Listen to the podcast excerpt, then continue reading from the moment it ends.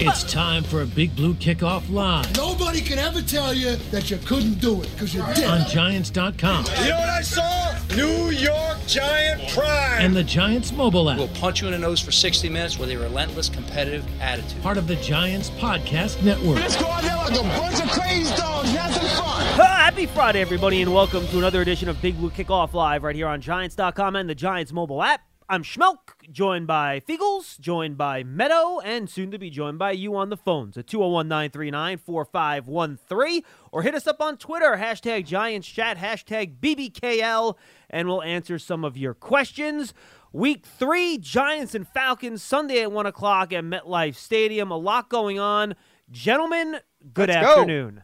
Schmeelk, you're Good fired afternoon. up today. I am a little fired up, actually. I don't know why. Like I, I wasn't all fired up, and then like Dottino came in to read this commercial spot, and he's like, literally, like the adrenaline is bubbling out of his pores, Uh, and I think some of it infected me. I'm not sure. That's okay. is it not? Yeah. Yes, He does kind of have an infectious uh, presence around him. Yes, well So- that well that is true. Um, before we get to the game, I want to get to this first. We don't have a kind of a change of topic here, Jeff. You obviously were Eli Manning's teammate for a long time. He will be inducted into the Giants Ring of Honor on Sunday. He will have his jersey retired at halftime. He'll do a little speech and all that stuff. Lance, I'm informing you now, Jeff will not be with you at halftime because he'll be walking out with Eli's teammates at the half. So you have been abandoned. We'll find somebody to do halftime. Understandable. Goodbye, with you. Lance. I Um, already got a heads up about that before the show. Oh, did you? Good. Excellent. So, Jeff, just say what you want to say about. Eli before we get to the game itself. Well, right, you were just on the I was telling Lance, I've, I've had uh, you know quite a few calls from reporters asking me about the number switch. You know, obviously for those that those are scoring home, I was the last person to wear number ten before the immortal. And, so Mm-hmm. and, and by the way, just ju- just for accuracy's sake, that would be the first number switch. that would be the first number switch. Yeah, that wouldn't be. Yeah, it was the the first one to, and it kind of. It kind of, you know, built into the next one, which was the Plaxico switch. We don't And like then- to talk about the next We don't one. like to talk about that one, but it's okay. And then it was the 18 switch. And so I was, and actually, it's a funny story, real quickly. Tom Rock, I was uh, talking to him this morning, and he brought up that that Eli was number 18 in high school. See this little kind of similarity things, you know? So 10, 18. I finished my career at 18. He finishes it with 10, you know, whatever. Anyways, but uh, what can I say about Eli? I, it, you listen, if everybody knows the type of person he is, and I think that's first and foremost with me is that when I did the when I did the number switch, um, Pat Hanlon had said to me, he called me. I was on the golf course. Go figure. Um, in April, in Shocking. Phoenix. Shocking. Um, April, and- March, September, October. the Pick a month really doesn't matter. and uh, said Pat said to me, he said, "Hey, Feek, you know that voice he has. Listen, uh, we got we got an issue here." I said, uh, "What's going on?" He says, "We're we're gonna we drafted Eli Manning. I don't know if you know that, but he's number ten in college, and you're number ten in the pros. What do you think we're gonna do?" I, I said, "I don't know. What do you want to do?" He's like, "Well, we'd like to see. Would you mind, you know, giving your number up?" I said, "Listen, he's gonna wear that number a lot longer than I will." And I was, you know, obviously I, I had foresight there. I saw that coming. And I, and I would think "give" is a is an interesting word to use. Yeah, Probably give, we're not not going to give. give it to him. We're going to we're going to work something out, Pat. And he said he, he, he said, "Figs, we don't have time right now. He he's on his way over to the stadium to do all the press stuff, and we got to get. Can we do this?" Oh, I he said, put you on the spot. he huh? put me on the spot. Well, it wasn't hard. I, it wasn't hard. I said to him, "Just go, do it. We'll figure it out later." I mean, obviously, the Manning name has got some credibility. I think we're going to be okay. Um, Oh, so you didn't get the deal done on the route to the press conference? You're Pretty much, Jeff? yeah. That's that's kind of where you know it just we we didn't get it done right away exactly. Lance, So- I, I- I believe that's called an agreement in principle. Yeah, Without they the had not something we signed on the use on this show yet. quite a Yes. bit. Yes. Agree, right? So, Yeah. uh, and then I, you know, at the, the tail end of it, it was just it finally got done, and and uh, we talked about it, and I said, you know, listen. You know what? It's kind of funny. I think I did remember talking. This is you're gonna laugh at me for this, but I, I don't know how it went down. Whether it was with Pat or it was with Eli. Eli will know. Um, but I, I feel like you know we just talked about it, and I said, listen, I I, I want to I want to go to Destin, Florida, and take my family there in spring break. This is when I was obviously still playing, and my kids were in school, and and that's what he did. Flew us down there, not private, but you know, paid for everything, and we were down there for a week, and it was awesome. It was so much fun. So, you know, Jeff, what you really should have done, you said, Eli, all right, I'm going to be forward thinking here. All I'm asking for is long term, Royalties. one and a half percent of your career earnings. or the jersey Or, sales. or All just the the jersey jersey sales. sales. Yeah, that one, would have yeah. taken that too. Yeah. yeah. But Might uh, as well, considering you wore number 10. I was So- going to. I actually was tell, told Tom Rock this morning. I said, I, I think I'm. I have an old number ten Feagles jersey up in my attic. I think I might wear it to the stadium this weekend. Oh, People oh, that'd be. be fun.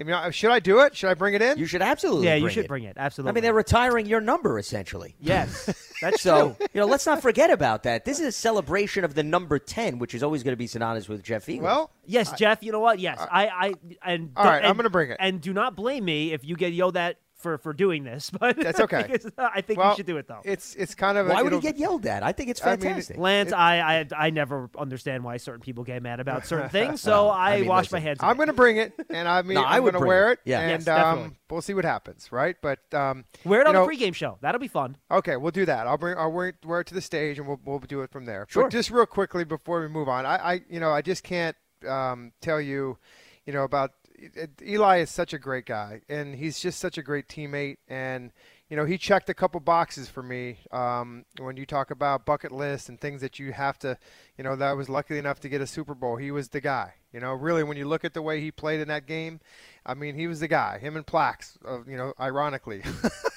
so those so two guys. basically, so here's the bottom line: if you take one of Jeff Feagles' old numbers, you're destined to be a Super Bowl hero. Is basically what you're telling me. That's right. One or the other, you're going to be fine. So Wait, pick so your Jeff, poison. you never switch numbers with anybody on any of your previous teams? never, ever, Never? Wow. No. Okay. Nope. So there you go, Lance. See, now if Yeah. Jeff had only been more generous with his number on previous teams, He would would've had more multiple rings. Super Bowl championships. Yeah. That's now, correct. Yes. here's the other one. That's one other really great quarterback in Philadelphia Eagles history wore my number too after I left, and that was Donovan McNabb. I was number five in Philly. so Just a any- little bit you of paved the way for the between that, quarterbacks. Yeah. Yeah, that one took a little time. Yeah, but Only yeah. about ten years. So um, I'm very proud of, of Eli. It's going to be a great day. I figure if there's ever a time for this team to need a win, it's this weekend. And by the way, Eli Manning's going to be in the building. That should give them enough motivation to win the game. And by the way, he does win a lot of games when he's in that building. So I'm hoping that uh, this is going to be good for the team. But I'm just going to be so excited to be there with all him and his friends, his family. It's going to be a great event. I'm sure that the Giants, what they're doing, is going to be spectacular. Um, and I, I think that he'll obviously handle it as he does always with class and, and thankfulness to a lot of the, the fans and the organization and friends and family, all that stuff. So it's going to be great. I'm just happy we're going to be there, guys. It's going to be a lot of fun. Jeff, I want to follow up very quickly, but uh, before we get to the game itself, and just I agree. The one thing that, that that strikes me about Eli is that his public persona is pretty much who Eli is. I mean, he's just chill. Yeah, there's no change. No, I mean he just is who he is, and you know, two-time Super Bowl champion. You think you know you go up, you're gonna be nervous around him or whatever. He's the the most easygoing, easy The to best. talk to, deal with, work with ever.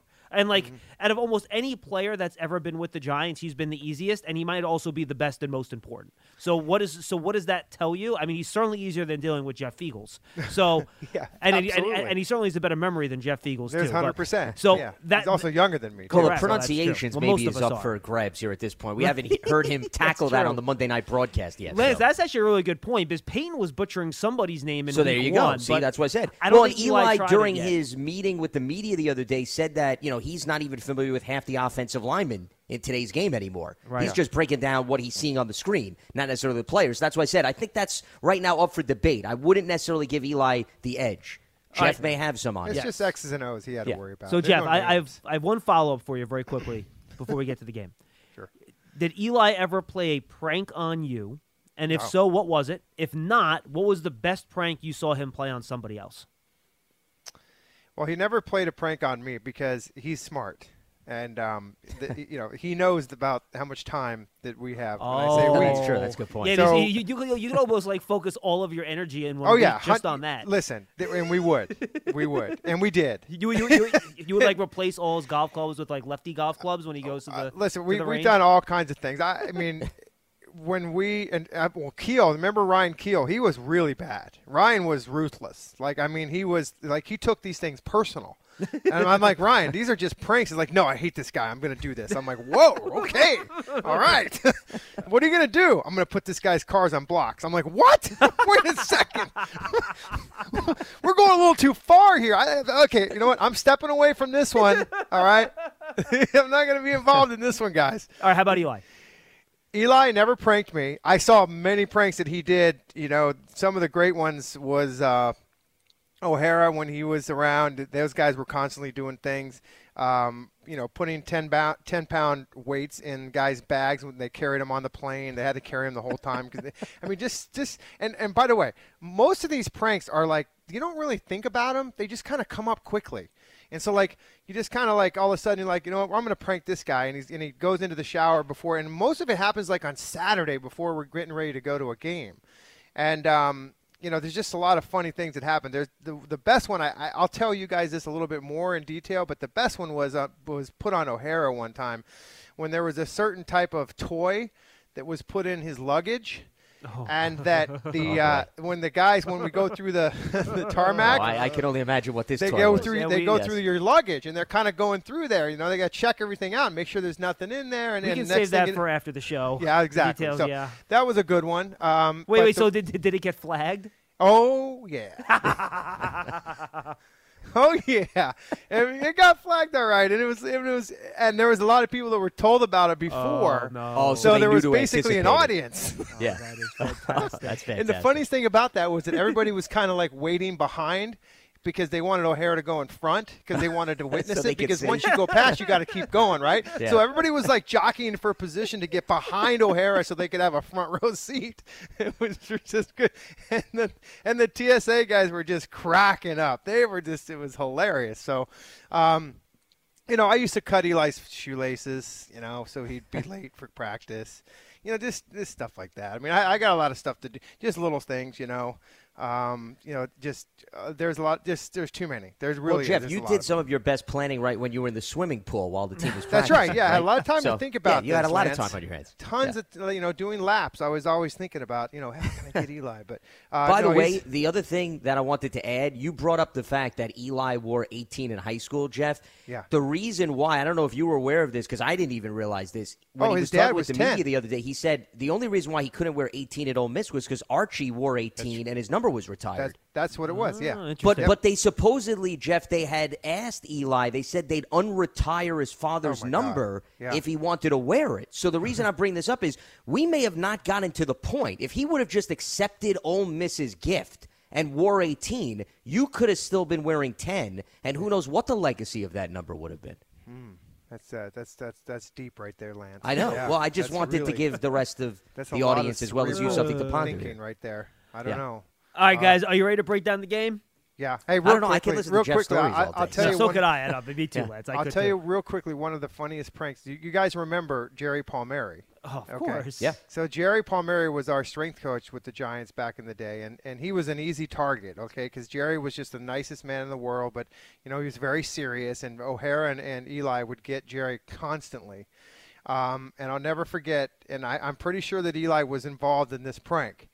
Um, that Jerry Palmieri used to drive this Astro van. And I mean, it was like a 1981 Astro van. It had like 260,000 miles on it, and he did not want to get rid of this thing. One day, these guys got into his car, and they put a bunch of confetti down into the air conditioner vents. Oh no!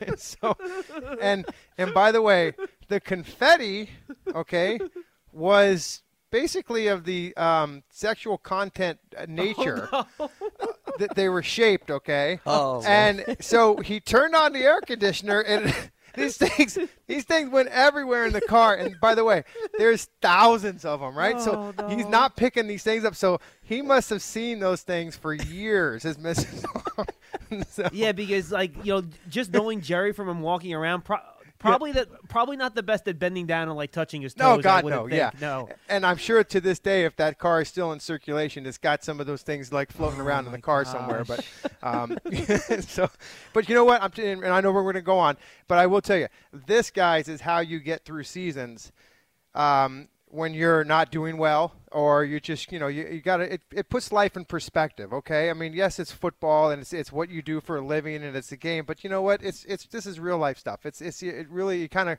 you got to kind of lighten up a little bit and, and not take things as serious sometimes and um, that's what that's what eli did for us um, back of the bus gang was another one. After the games, we would all sit in the back of the bus and just yuck it up. Most of the times when we were winning, Have an adult Um, beverage or two back adult there. Adult beverage back there, yeah, crying. It was funny because we'd always wait until you know that until the bus started up, and then as soon as there was a little bit of noise, you'd hear this in in unison, like all of them in a row. you know, Well, but Yeah. how'd you get that stuff on the bus, Jeff? oh, come on, Lance. Well, I'm just asking. no, it's a good So. question. Um, and this is the the old cliche: it's not what you know, it's who you know. exactly. And so you, a lot of these uh, ball guys are the um, the equipment managers of the away teams, we kind of knew them all. At least I did. I've been in the league so darn long. I knew a lot of them. And uh, you just tip those guys. You get their numbers and say, hey, can you get us a you know a 12 pack or an 18 pack of Bud Light and have it iced down? And you know, you tip the guy, and Eli would give him a little tip, and we'd have our beers at the end of the game.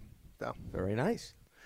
So All well, back in the day, out. they used to give them to us. They don't do they don't do that anymore. No, no, you can't. No, do times have changed. Yes. All right, so that's good. Eli right. Manning Day, Yes. Atlanta Falcons Day. Should be fun if folks, if you're going to the game, obviously stay in your seat at halftime, and you can check that out. And we will carry that ceremony live on the stream at halftime. So we'll cut away from the game, go to the stream, then come back to the game when the ceremony's over. And we'll also carry on the radio broadcast, if you're listening on WFAN, we will carry Eli's speech, which I'm told is going to be like 60 seconds long. Shockingly, Jeff, it is not going to be like a very long speech. I know you're shocked Like by Coughlin. that. Remember Coughlin? Tom was the best. like, dude, oh, oh, oh, he keeps going, and then they like tried to play him off like it was the Oscars, and No, he's like, "No, sorry, I'm gonna go until I'm done, and you're gonna listen." I think halftime was like 20 minutes in that game because Tom was like, "No, Yeah. I'm finishing my speech. Sorry." Yeah, they still was had to great. pull off the stage to continue the Monday night game. That's So right. that's why yeah. the second half was delayed. But see, the other thing that happened with Tom that's not going to happen with Eli is remember, Tom was inducted with a group. Yeah. Whereas Eli's all alone. If Tom was alone, I have a funny feeling things would have went on time because he had to wait till everybody else spoke. He waited him. till the end. Yeah. Correct, Yeah, exactly. and he's like, Yeah. you're not going to take my my minutes No, of course away not. from You me. kidding me? Yeah. You know, I mean, I got everybody here five minutes early. That means I can go five minutes late. He knew exactly what he wanted to say, and he was gonna say it. Yeah, and he no did. one was getting him off Yep. that. And you know what? Quite frankly, he earned that. Tom Coughlin in that building can do whatever Yeah. the hell he wants. Period. Now, Stop. I will. I would love to see him. I don't know if he's going to be here with uh, the news of I Judy. I don't think he's going to be here this week, Jeff, but he will be here the week that they celebrate the The Super Bowl. um, the Super Bowl. I believe that's what I've Okay. heard. I can't guarantee that, Sure. but that's what I've heard. That's fine. That's great. He'll be here in spirit. That's great. All right, guys. Now let's talk some football. And again, we can open the lines now at 201 939 4513. We can break down the game as we go along. And I'll kind of just say this, guys, and then Lance, I'll let you take it. And then, Jeff, you can obviously throw in Sure. your two cents as well. Sure. Every week we go into these games and we look for the thing that the opponent does really well that we think is going to be a worry and a problem. And when I went around and I looked at what the Falcons have done in the first two games this year, and I'll mention the talent in a second, but simply based on production on the field and how they've executed and how they've played, there isn't really one thing that I point to and I'm like, ugh, I could see that being a really big problem. Ugh, you have to look out for that. Now, you look at the talent and you say, all right, Matt Ryan, potential Hall of Famer, knows what he's doing, right? But he just hasn't done it this year. 5 yards average at the target. He look, they're not really into the offense yet.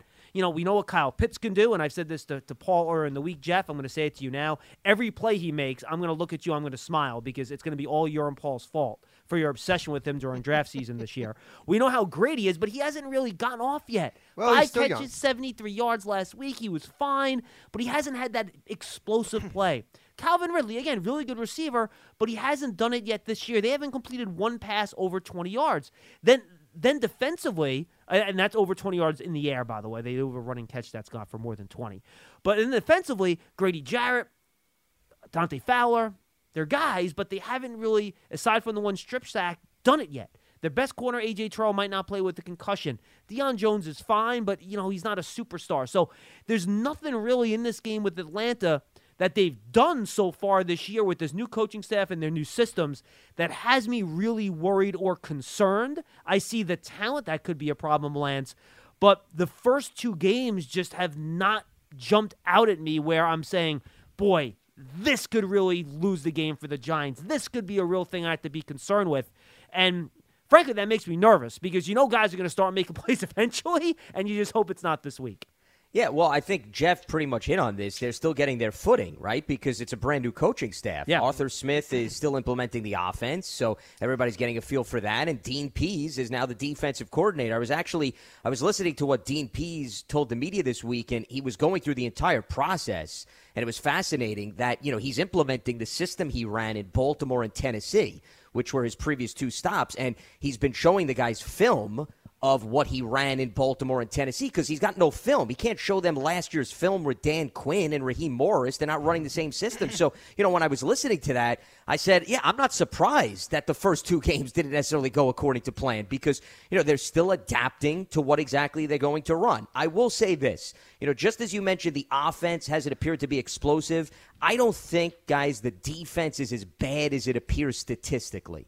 And this is where you got to peel back the numbers a little bit. First of all, they're giving up 40 points a game, but remember, Matt Ryan threw a pair of pick sixes against Tampa Bay. That number's inflated. Give up. Yeah, you're right. Yeah, That they didn't give up 48 points. The defense wasn't responsible for two of those touchdowns. And then here's where it gets even more interesting.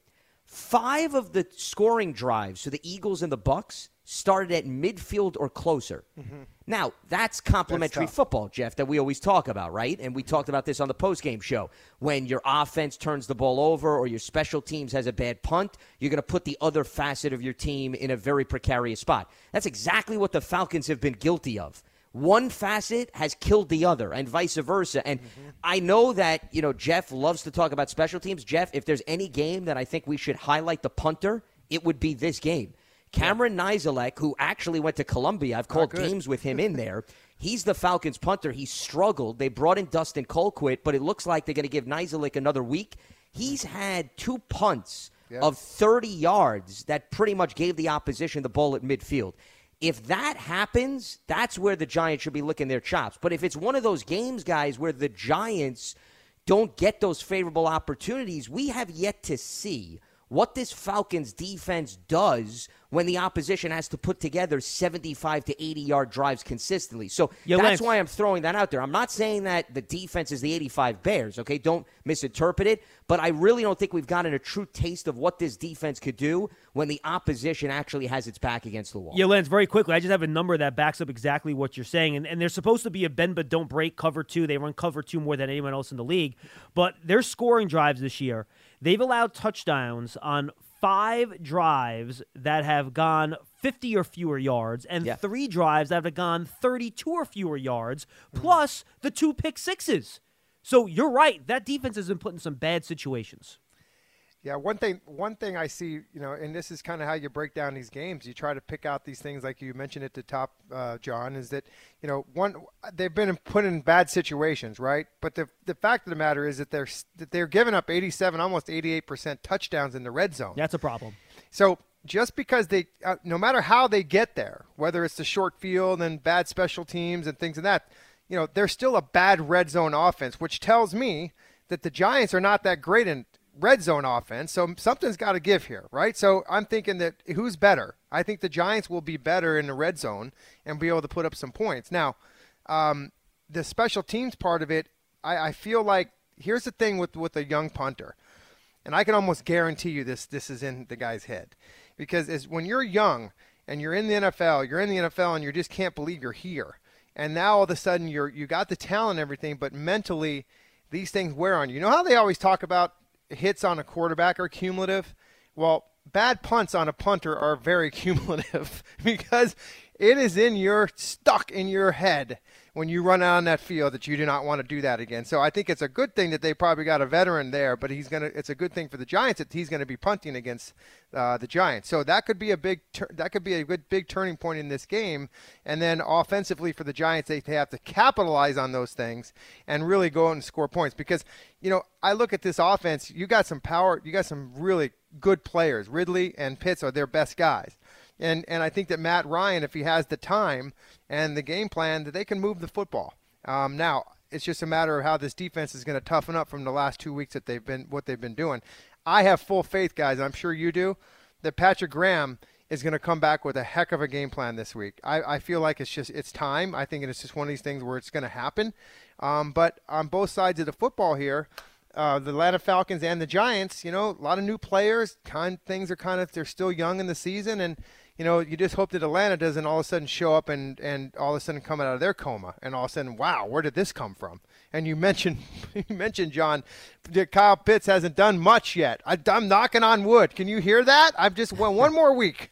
Don't don't do anything for one more week. please. Jeff, Well, what are you- he's you also getting more comfortable too. Remember? Yeah, are you kidding me, Jeff? Yeah. He, he he's gonna want to put on a showcase for his two biggest supporters, Jeff Well, Feagles and Paul Dottino. I'm gonna. Uh, I can't get on the field. If I was gonna be on the field, I would go up to him and say, "Listen, I really like you, and I'm just secretly telling you that, but don't do anything to to make me look good by telling everybody that we wanted you. Okay? So just calm down." Now Dottino will come over there and all he'll be all lathered up and I did 35 miles around the stadium today thinking how you could have been a giant. Sorry, He's also Paul. got his college teammate on the opposite sideline in Kadarius Oh, Toney. that's right. So Right, that's good. Yeah. Well, hopefully he can do something too. You know, we'll see what happens, boys. It's going to be interesting. Hey, look, look, it, it, these are two teams that both desperately need wins. It's Oh, going to my be one of those deals where, Oh, you know, I think the Giants are probably, in terms of talent, coaching, execution, in terms of where they are. We mentioned the Falcons. You know, Lance, you made a great point. Still getting used to their systems on both sides of the ball. Totally. I think the Giants are in a much better position Yeah. to win this game. But it's still going to come down to which team goes out there and just plays better, right? Who doesn't make the mistake? Who's a little bit more efficient? Who's better in the red zone? Who's better on third downs? The turnover margin. You know, there's just not a lot of margin for error here. So it's going to be a matter of which team plays better. And frankly, you know, big plays. I think that's going to be a factor here. The Falcons have been such a dink and dunk offense this year. Matt Ryan's average depth of target has been 5.1 yards this year. that's crazy. It's the That's- second that's lowest in the league. Second Yeah. lowest among quarterbacks that have at least 25 dropbacks. So they just have not. They have three passes that have traveled 20 yards or more in the air to Calvin Ridley. All of them are incomplete. They have not thrown another pass over 20 yards in the air all year. So can you keep the Falcons into that dink or dunk zone, which will prevent some big plays from Ridley and Pitt? So it'll be interesting. It'll be fun. We'll keep an eye on that AJ Terrell injury. Uh, Evan Engram with practice again today. He's been limited. We'll see if he can go. Joe Judge didn't seem to think there'd be any issues with with Golladay and Barkley, who have both been limited all week. So I think the two teams will be relatively healthy, and we'll see which one can come out on top. Well, the Well- AJ Terrell one is big. Yes, concussion. We'll see. He's probably their best. Uh, he is their best. Corner. oh, he's by far their best corner. Yeah. Yeah. And I think that um, you know, Cordarrelle Patterson is another guy that we didn't talk much about, Ooh, but yeah. we will. He is. He is. He's. I mean, been in the league forever, right? But I, I, I just he's exciting to watch. Um, just you know, you got to be careful with him. They're going to put him in the backfield. They're going to put him in tight end. They're going to put him in slot. They're going to put him all around. Yeah, And Patterson and Pitts both line up all over the place. Sure. Yeah, and that's just trying to get mismatches, right? I mean, that's what they're doing. So watch those kind of guys, those two there. Um, and I feel like Calvin Ridley is just, I think he's, I, that offense is just so new. I don't know if they're kind of understand how to use him yet, you know? But when you think about that number you just said, John, 5.1 yards, that's, that's nothing. That's like, that's like dump off passes. That's like a seven on seven right there. Just here, dump it to the running back at five yards. That's not a lot. Yeah. We'll see. Well, because I think Atlanta right now, to your point, Jeff, they look at their skills positions and Mm-hmm. they say if Matt could get those guys out in open space, those guys will do the rest of the heavy lifting. I think Okay, that's yeah. been part of the mindset. Yeah, throw it to and then, five you know, yards, right? slowly you hope that they could open things up as guys get more and more comfortable and so forth. But Patterson, for example, is somebody who they believe they get him out in open space. You know, he scored two touchdowns in the last game, and a lot of it was him creating plays by himself. right. himself. So, you know, you brought up, John, the dunking and the dinking, and that may be the philosophy. The bottom line is Denver sort of had that philosophy. And if the Giants can't get off the field on third down, to me, it really doesn't matter when it comes to Atlanta's approach. Sure. Because if Atlanta could do enough on first and second down to get some manageable third downs, the onus is going to be on the Giants to get off the field regardless of whether or not Atlanta's looking for the deep bombs or not. And they had, when Atlanta came back against Tampa Bay, they managed to put together two touchdown drives with that short philosophy where, you know, we'll let the guys get out in open space and move the chain. So, you know, to me, whether you're attacking the Giants deep down the field or in the short yardage, the Giants defense has struggled all over. So, you know, they're still going to have to find ways to make stops in the open field no matter where Matt Ryan is going with the football. Yeah, and look, they run that. You mentioned it, the Titan system, a lot of heavy personnel, early downs, play action, things like that. And their offensive line has been great this year. The Matt Ryan gets rid of the ball real quick. I think 2.54 or 2.56 average time to throw, which is I think the eighth fastest in the league. But they have three young linemen, man. Hennessy at center, Mayfield at left guard, and Kaleb McGary at right tackle who have all struggled this year. Matthews and Lindstrom, their left tackle and right guard, have both been pretty good. But there could be opportunities to get to Matt Ryan if you can get him to hold the ball, which is really the trick. 201 939 4513. Hashtag Giants Chat. Hashtag BBKL. The Delta variant is spreading quickly in all areas of New York State. People who are not fully vaccinated are at greater risk from COVID 19. Protect yourself. Get vaccinated. Visit ny.gov slash get vaccinated or talk to your healthcare provider. And don't forget to take in all the action of Giants football from your very own suite, a private suite. Giant suites are a great way to entertain your family and friends while rooting on your Giant right here at MetLife Stadium. Speak with a Giant suite representative now by calling 888 NYG 1925. Antonio Manhattan has been holding the longest. Antonio, what up? Hey, what's going on, guys? Happy Friday. You too.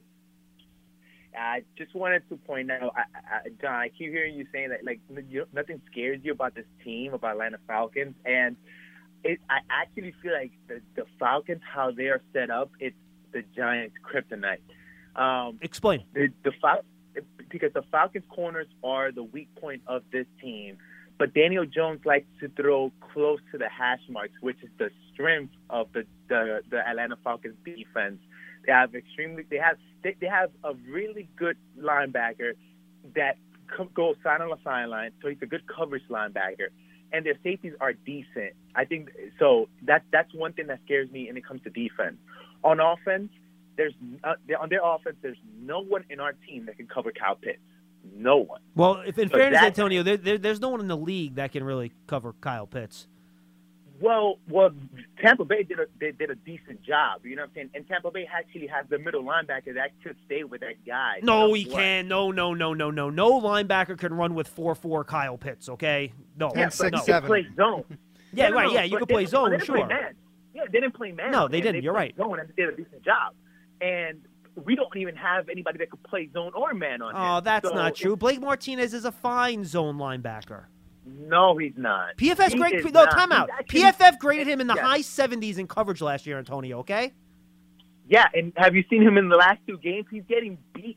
He's not playing the same. He's not playing the same as he did last year.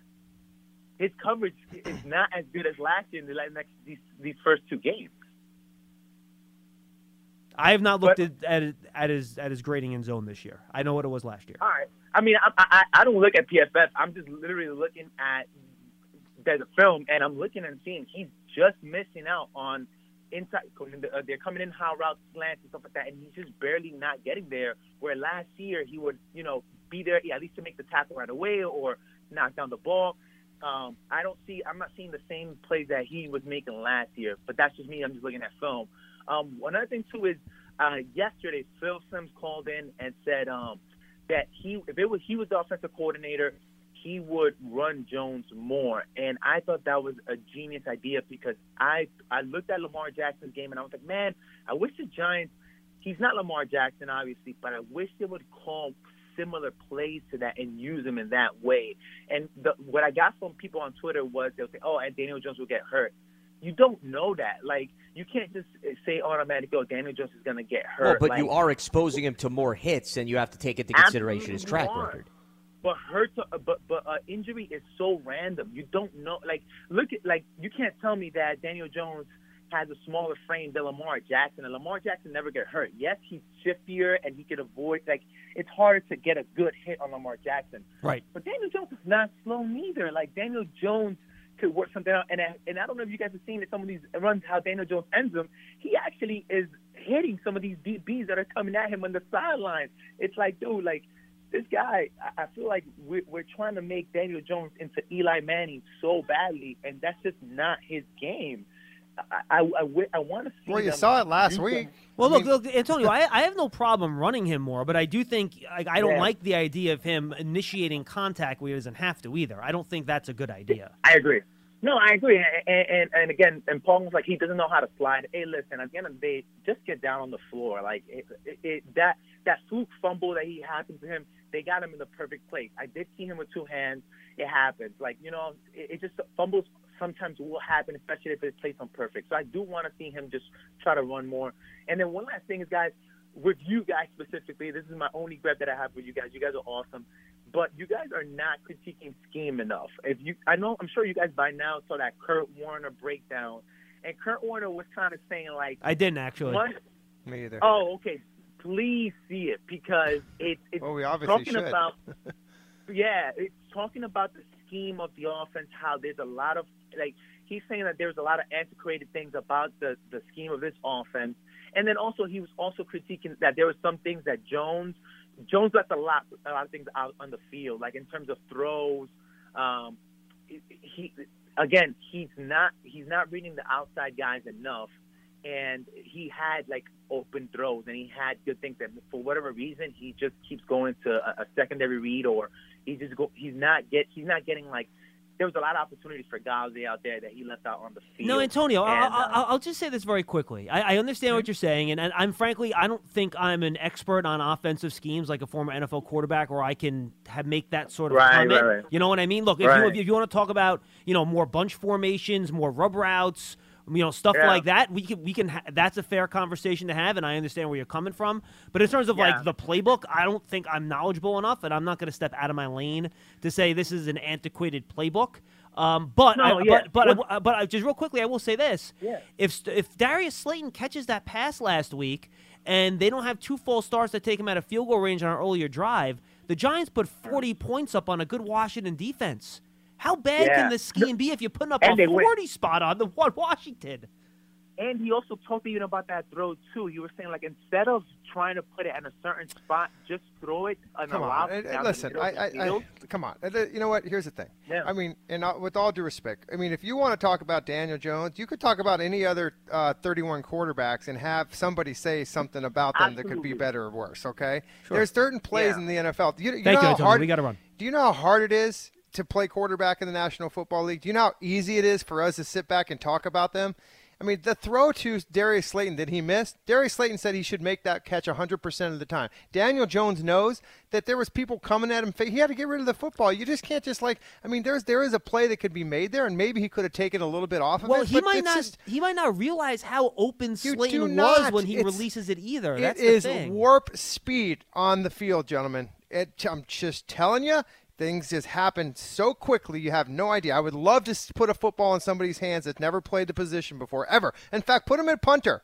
Everybody thinks that one is so easy. Put them at punter and see how fast these guys come at you. It is. It's so quick that you know a lot of people. It's easy to talk about, but it's not. It's it's a it's a difficult throw sometimes, and it should be nine out of ten times they should a good quarterback and a good receiver should complete that pass. But you know what? There isn't. There's one time it didn't, and that was last week.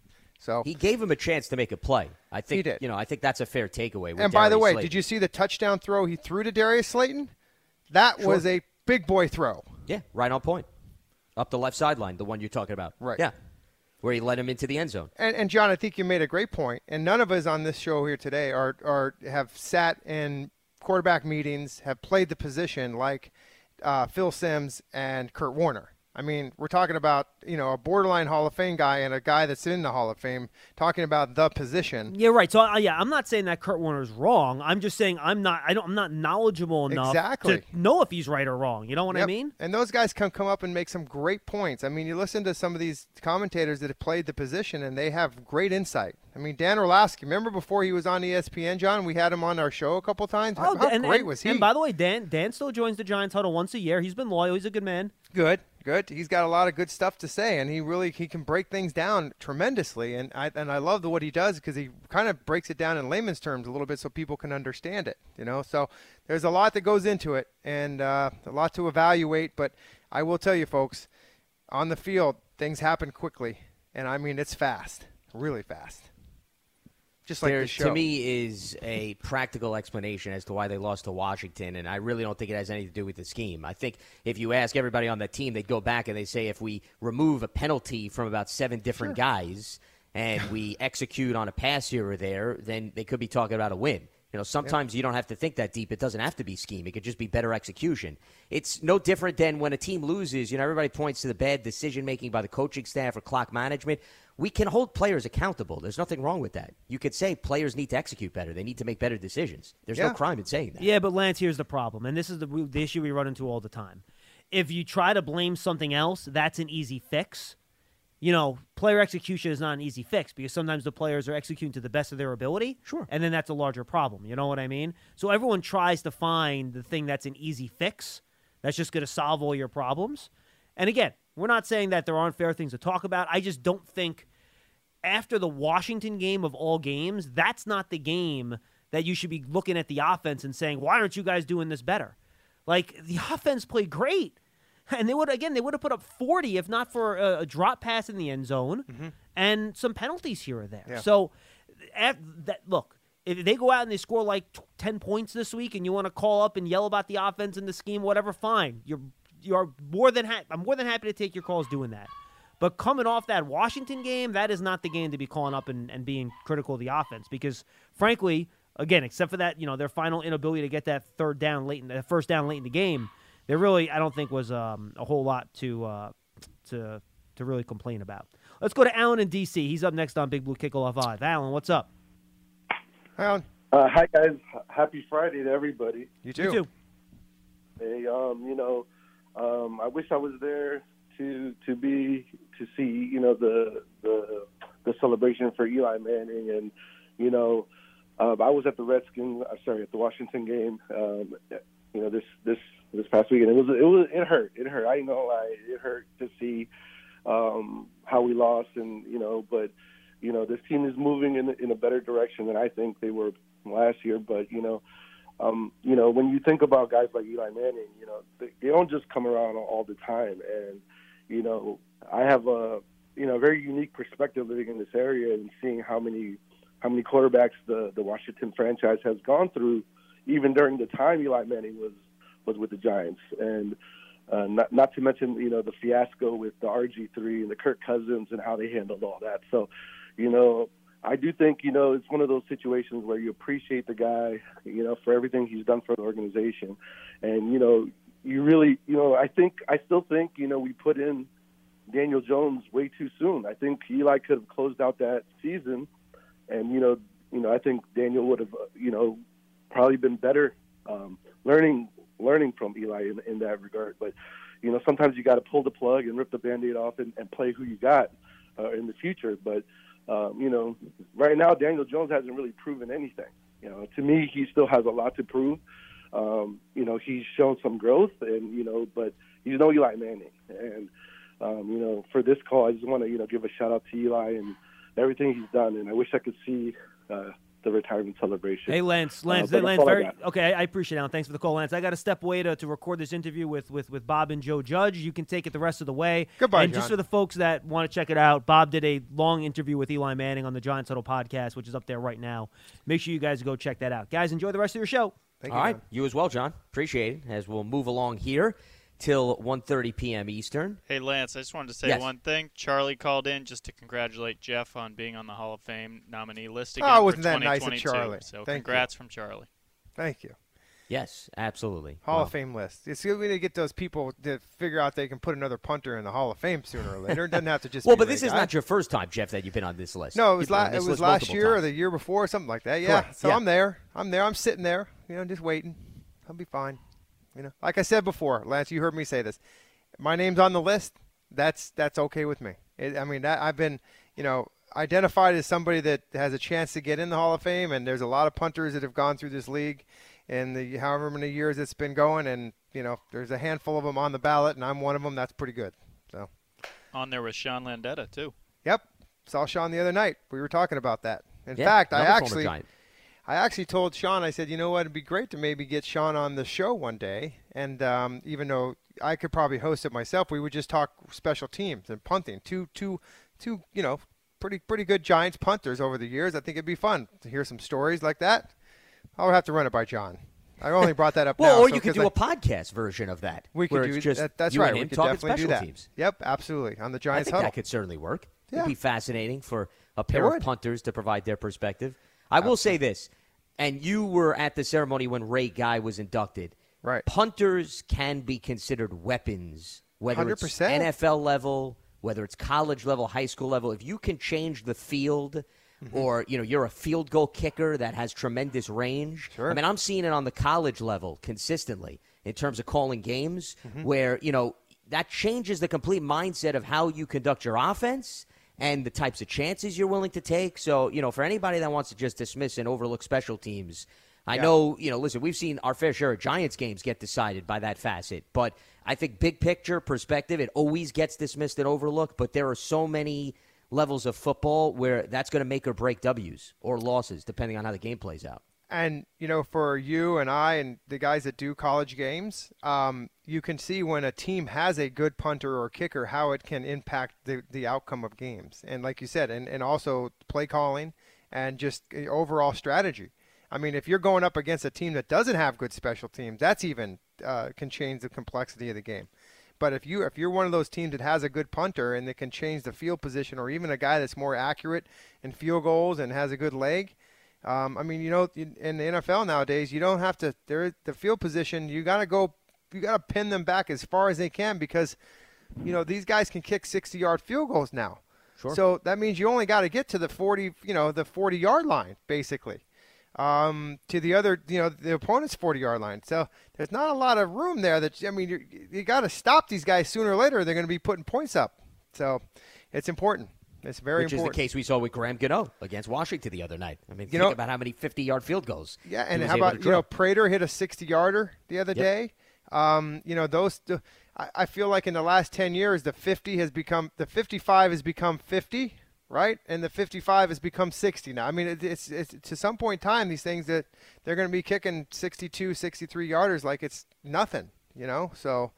Um, and the only thing about those kicks, Lance, is that they come out a little bit low, and that's where that inside push you need that Dexter was trying to get the other night by trying to get a little bit of a jump to, to block the kick. But, you know, from inside 50, the, the, the kickers, it's very hard to block a kick up the middle because they're not driving it. But back outside of 50, they're starting to drive that ball a little bit, and the trajectory comes down a little bit. So get your hands up there, you might be able to get a, get a hand on it. you have a little more leeway under those circumstances. Few reminders before we reopen up the phone lines. Don't miss out on the return of New York Giants football 2021 season now, of course, underway. There is still time to secure your season tickets. Root on your Giants here at MetLife Stadium. You can speak with a Giants ticket representative now. Become a season ticket member by calling 888 NYG 1925. Also, you can take in all the action of New York Giants football from your very own private suite. Giant Suites are a great way to entertain the family and friends while rooting on your Giants here at MetLife Stadium. Speak with a Giant Suite rep now by calling 888 NYG 1925. So this Sunday, September 26th, you can watch the Giants retire Eli Manning's jersey in style. The, G- the team is offering an exclusive suite package, which includes Eli bobbleheads, jerseys, T-shirts, and more. You can speak with a Giant Suite representative now by calling 888 NYG 1925 for that. Select option number four. And on an unrelated note, the Delta variant is spreading quickly in all areas of New York State. People who are not fully vaccinated are at greater risk from COVID-19. Protect yourself. Get vaccinated. Visit ny.gov slash get vaccinated or talk to your healthcare provider. Lance Medow, Jeff Feagles with you here as we move forward. Let's reopen up the phone lines 201 939 4513. Greg is in Atlanta. He joins us here on Big Blue Kickoff Live. What's happening, Greg? Hey, how you guys doing, man? Hi, Jeff. Hi, Lance, man. Hi. Hi, Greg. Doing all right, Greg. What do you got for us? Congratulations to you, Jeff, Thank for you. your nominee. All right. And thank you. um, congrats to Eli for getting his jersey retired, man. Yeah. Uh, I'm You just should congratulate calling Jeff for getting his number retired, too. Don't forget that. Part of it. Yeah. Alex Van Pelt too. Yeah. He was I'm number 10. calling, man, because you know we are 0 2, and everybody's calling in. You know, with not everyone, but people are calling in with some frustration and looking at what's going on.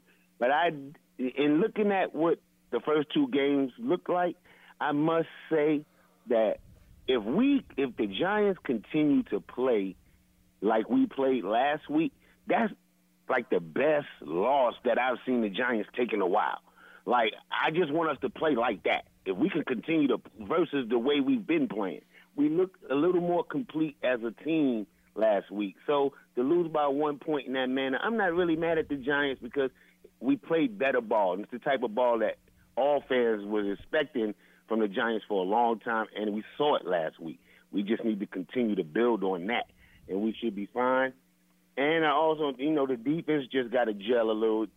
The offense looked like it progressed. The defense looked like it took a step back, but that's just, you know, I think some gelling just need to go on with the defense, and we'll be all right. And um, the last thing I wanted to say, and I'll, you know, take all your comments off air, is that I just hope next year, because I I do hear the fans, and I'm similar to the fans. Um, we don't address the O line correctly, in my opinion. Like the the guy who called a couple of days ago was speaking about how the Chiefs erased their whole line and restructured it. I just think we've been working on our O line a little too much to not have it fine tuned by now. So I hope, like, and I'm not saying nothing's wrong with picking up a um, Kadarius Toney, but I just really feel like we are in a position where the Giants need to address pass rushers and offensive linemen in the first round. No more wide receivers, running backs. We gotta we gotta fix the two biggest holes on our team, and that's pass rushing and offensive line. Thank you guys, and have a great day. All right, Greg. Appreciate the phone call. I'm Well- never a fan of going into a draft and saying I need to take this position, Jeff, in the first round. So I don't agree with that philosophy at all. I think it depends on the draft class. Well, if the draft class justifies an offensive lineman or a pass rusher and those guys match up with your board, then you go after that position. But you never take a position just because you think you've been spending five years trying to fix that position, and now all of a sudden this is going to give you the opportunity to finally solve that issue. Mm-hmm. I just I don't think that's the right philosophy. As far as Jeff, I don't think you were on that show earlier this week. A caller brought up the Kansas City Chiefs fixing their offensive line, and I was breaking it down and I was explaining from the center position all the way to the right side of the line, you have three guys that have played two career games in total. So, you know, let's see how those young guys pan okay. out before Yeah. we crown and say that they absolutely fixed their offensive line. Because, see, the Giants, Jeff, there's a difference between not addressing the offensive line and things working out. The Giants have addressed the offensive line. Unfortunately, a lot of their and over. rookies haven't panned out because That's of right. injuries, because they just didn't live up to expectations of where they selected. So, you know, sometimes teams, they hit right. Other times, teams do not hit right. And it's been an issue for the Giants because they've addressed it in the draft, but unfortunately, those guys have not developed into long term answers. That's mainly been the problem. And and to your point, when you go into a draft, um, and most teams draft this way, it's best player available, right? So, um, you know, and I feel like the Giants went out and got Kadarius Toney last year instead of getting, you know, Kwity Paye or any one of those other defensive rush guys, you know, an edge rusher. But what they did see in value was that in the second round, they got Oj- uh, who, by the way, should have been a first round draft pick by a lot of people's standards. Um, and I think there was value there, and you ended up getting one. So uh, it's it's tough to go into a draft like you said and, and say, you know, we need offensive lineman. We're gonna we're gonna get the first one that we can find, and you know, and, but but there might be a defensive tackle there that's rated way better than this guy. So um, yeah, it just depends on your philosophy. And uh, some guys, some teams are different than others, but most teams, like you said, they're they basically take the best player available. So, for example, the Indianapolis Colts, you know, that's a team that invested in the offensive line through the draft, but they hit on those guys. Oh, Quenton. Nelson, Braden Yeah. Smith. Those were Yeah. two guys that they drafted in the same year. The and Cowboys. Darius Leonard. How about the Cowboys back in those days? Dallas, too, is another team. Correct. They used a lot of first round capital on offensive linemen, and those guys panned out. And by the way, I, by, was it by design? I don't know, but was it by the best player available? Most likely. You know, when those when those offensive linemen were sitting there, they were like, "Hey, let's do it. Go for it. Here the picks in. Sure. Another offensive lineman." You know. And by the way, they they they panned out, and and they led the NFL in rushing for a few years, and they were just really good because they panned out. Um, and so it's it's just it's not a perfect science. And unfortunately for the Giants, when you look at the the history of the offensive line in the last ten years, it's just it's, it hasn't been that great. You know. So But even in the Cowboys scenario, Jeff, I'm actually I'm glad you brought up that team because, for example, Dallas in 2013 they draft Travis Frederick in the first round, their center. Mm-hmm. He was the 31st overall pick, by the way, so it wasn't like they had an extremely high pick. But unfortunately, an autoimmune disease developed and forced him to retire. Mm-hmm. much sooner than he anticipated. Now, they enjoyed five Pro Bowl seasons out of Travis Frederick, and he was a huge staple of that offensive line. but I Pretty think good, yeah. if you were asked the Cowboys, in their mind, they would have expected him to still be their starting center. So, you know, who has a crystal ball? You never know, like, something like that is going to develop, and we certainly wish Travis Frederick well. You never want to see something like that all of a sudden halt a career, but those are the types of things that you draft an offensive lineman with the expectation the guy is going to be a key ingredient, and then either the injury bug strikes. For example, what happened with Justin Pugh and Weston Richburg, or Ereck Flowers, the guy never develops, never gets comfortable. So, you know, there's a variety of things that we could point to. I just think that's different than saying, hey, we're not going to address the offensive line and we're just going to bring in undrafted guys or street free agents. Well, speaking of street free agents, you got a guy that's probably was the best offensive lineman until he got hurt with Nick Gates. That's a homegrown guy there. They just they found him um, Yeah. draft undrafted, brought him in, and next thing you know, he's starting center for you last year. Going to do it again this year and moves to the left guard and gets hurt. So, um, you know that that to me is something that that's impressive that you can go out and find somebody like that and talk about value. I mean that's that's pretty that's pretty good. Now that doesn't happen all the time, you know that. So, but that just goes to show you there there are some diamonds in the rough. There are some guys that um, maybe it was just when they were in college they weren't getting the coaching. Um, maybe they just hadn't developed into the player yet. And when they get to a pro team, they get the coaching and they get the strength training and they get all the stuff that they need to be. Then they become a good player, and that's that's a Nick Gates for you. It's exactly what happens. So Let's head back to the phone lines 201 939 4513. Ray is in New York and he joins us. What's Ray happening, Ray, what's up, Ray? Uh, Jeff, you may remember me from the broadcast boot camp days. We haven't been doing that lately because of COVID. Oh, but, sure. Uh, I, I've been a regular listener to your to, to you guys Well, thank on you. the show, and and you are improving uh, daily, my friend. Well, I hope so. That's the that's the idea.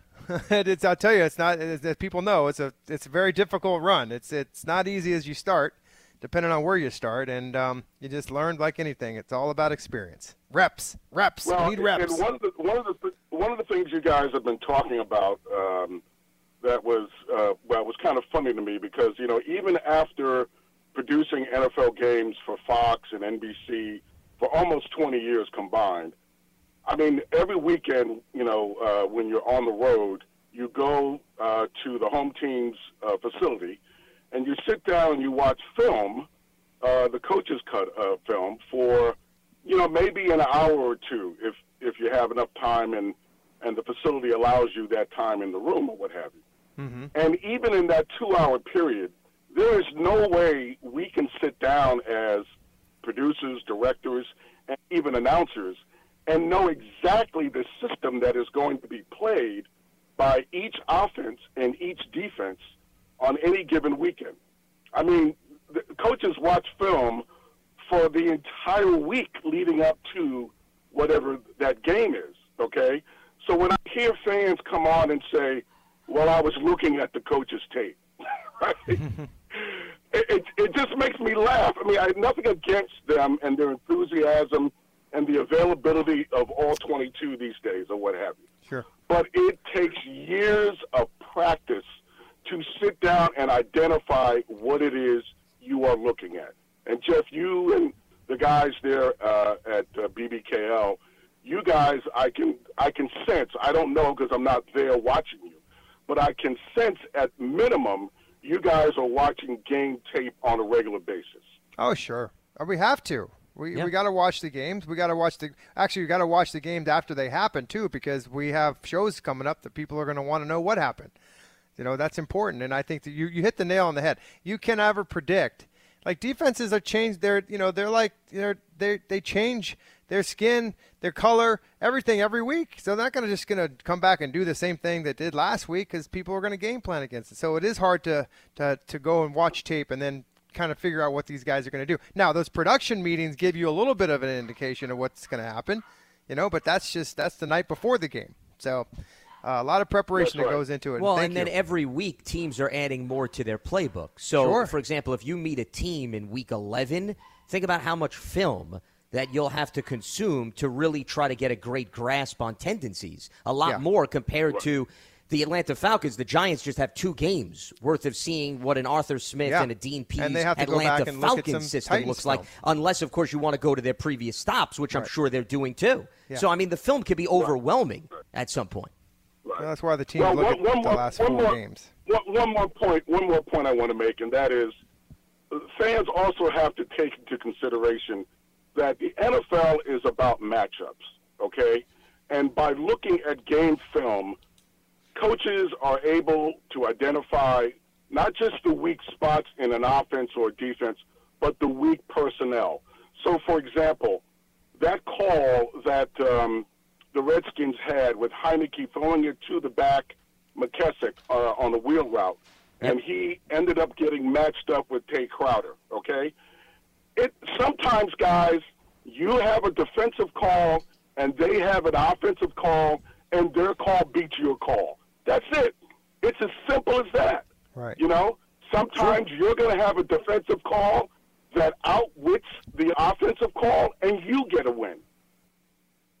Sure. No doubt about it. And it's also the onus is on the quarterback for seeing those matchups and trying to capitalize. Like, I don't know what they were running on that wheel route play that you were talking about. I don't know whether McKissic was the first read or the second read, but clearly Heinicke also saw the matchup. McKissic looked at him. He saw that he was heading down the field, and they executed and they took advantage. So there's really there's two sides of that equation right there. Yeah, that was That's a total right. And, mismatch.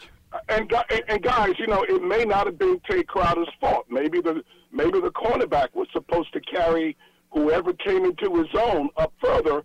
But in that instance, the cornerback went toward the middle of the field, and Crowder did his best to get to the outside to the boundary to try to get McKissic, but it was too late at that point. So I- it just I just have to just say to myself, Ray, don't get angry. Fans are fans.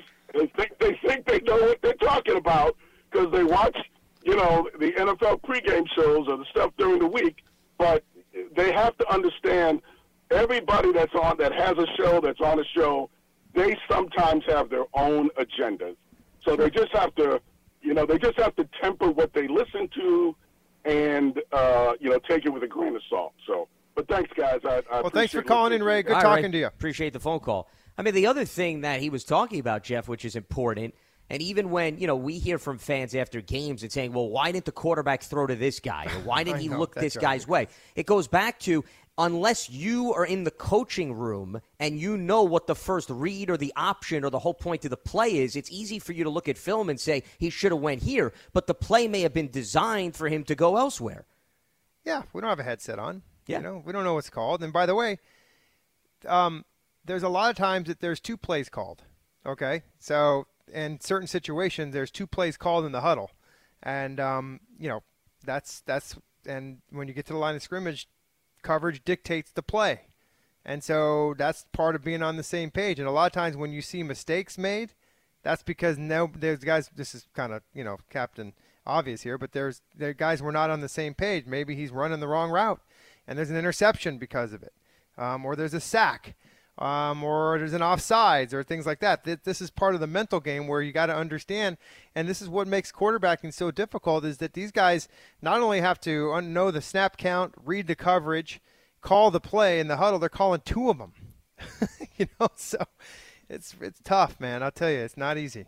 And yeah, uh, there's a lot of different layers to there's so many layers of play playing, calling. and and when and when you look at guys that are so good at it, it just goes you it goes to show you how you know you got to appreciate the play that these guys in the level that they're playing at, like a Patrick Mahomes and a Tom Brady and guys like that. You know, when they And could I- do it consistently. And you pretty much know what you're getting out of them. That's Yeah. right. Well, that's Yep. what separates the great players from the rest of the pack. It really is. Yeah, the guys that you could bank on, hey, this I'm going to get out of this guy. And even when he has a subpar performance, we still have a legitimate shot to win the game. That's when you know you're talking about a great player.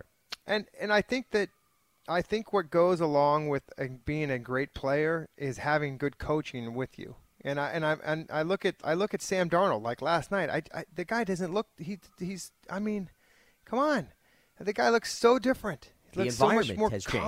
The environment that it's just, you know, so a lot of times you you are pigeonholed. Sometimes you get there and you're a quarterback or whatever it is, and the system just doesn't fit you. And by the way, the system that they want you to play it's difficult because it asks you to make certain throws that you're maybe not comfortable with, but they're going to force it down your throat. Where they leave, they go to a system where these coaches have analyzed and kind of you know, broke down what this player is good at. Then they put him, and we talk about this all the time, Lance, don't we? We always say the good coaches put players in positions to succeed, not to not to not succeed. And I think a lot of times that happens that players are put in these positions where they just can't succeed, and the coaches are stubborn. You got to play this. You got to learn how to do this. And sometimes they can, and next thing you know, they leave, and then they go and. And I'll tell you, organizations, as you know, Lance, are very, very nervous about a player going somewhere else and succeeding because it really makes them look bad. Sure, especially if it's a young player who didn't truly blossom. like if it's a veteran Darnold. who's been a journeyman, hey, it is Oh, what it it's. Maybe fine. it's come down to money, right? That's right. But if you have the rights through the draft and the contract hasn't expired and it's just not a good fit and then the guy goes elsewhere, yeah, I think that becomes extremely frustrating. And I think there's someone like the Jets who let him go. They realized, okay, yeah, we screwed this one up. Um, look at the coaches that we had in here. Look at the personnel we had for you know trying to build the team around this. It just didn't work. And now he goes down, and, and I will tell you this, you know, it goes, it's, it just shows you what a good running back will do for you. Sure. well, and he didn't even have the running back for the bulk of yesterday's game because right. McCaffrey went out with a hamstring injury. Yeah. So, you know, And, he, you know, for the he leagues- went back to his Jets days when he didn't have as much talent around him. exactly. Yeah, and it still that's worked the out. truth. Yep. As they were able to uh, beat the Houston Texans to kick off Week Three. Well, Sunday will be Week Three for the Giants. They'll host the Atlanta Falcons. One o'clock kickoff. Our pregame show will start 11:30 a.m. on WFAN. It'll also be streamed on Giants.com, so you'll have a variety of options to listen to. And then we will also be back on after the game for a post-game show. So stay tuned for that this Sunday as well. Jeff, always good going back and forth. I will speak to you on Sunday. See you Sunday. Thanks, Lance. Absolutely. That is going to wrap up Friday's edition of Big Blue Kickoff Live. Appreciate everybody for tuning in. A reminder today's episode of Big Blue Kickoff Live, part of the Giants platforms everywhere and at giants.com slash podcast. We'll be back up and running with a new edition of Big Blue Kickoff Live on Monday at 12.30 p.m. Eastern. For Jeff Feagles, I'm Lance Medow. Enjoy the rest of your Friday. Enjoy the game on Sunday. We'll speak to you next week. Have a good one.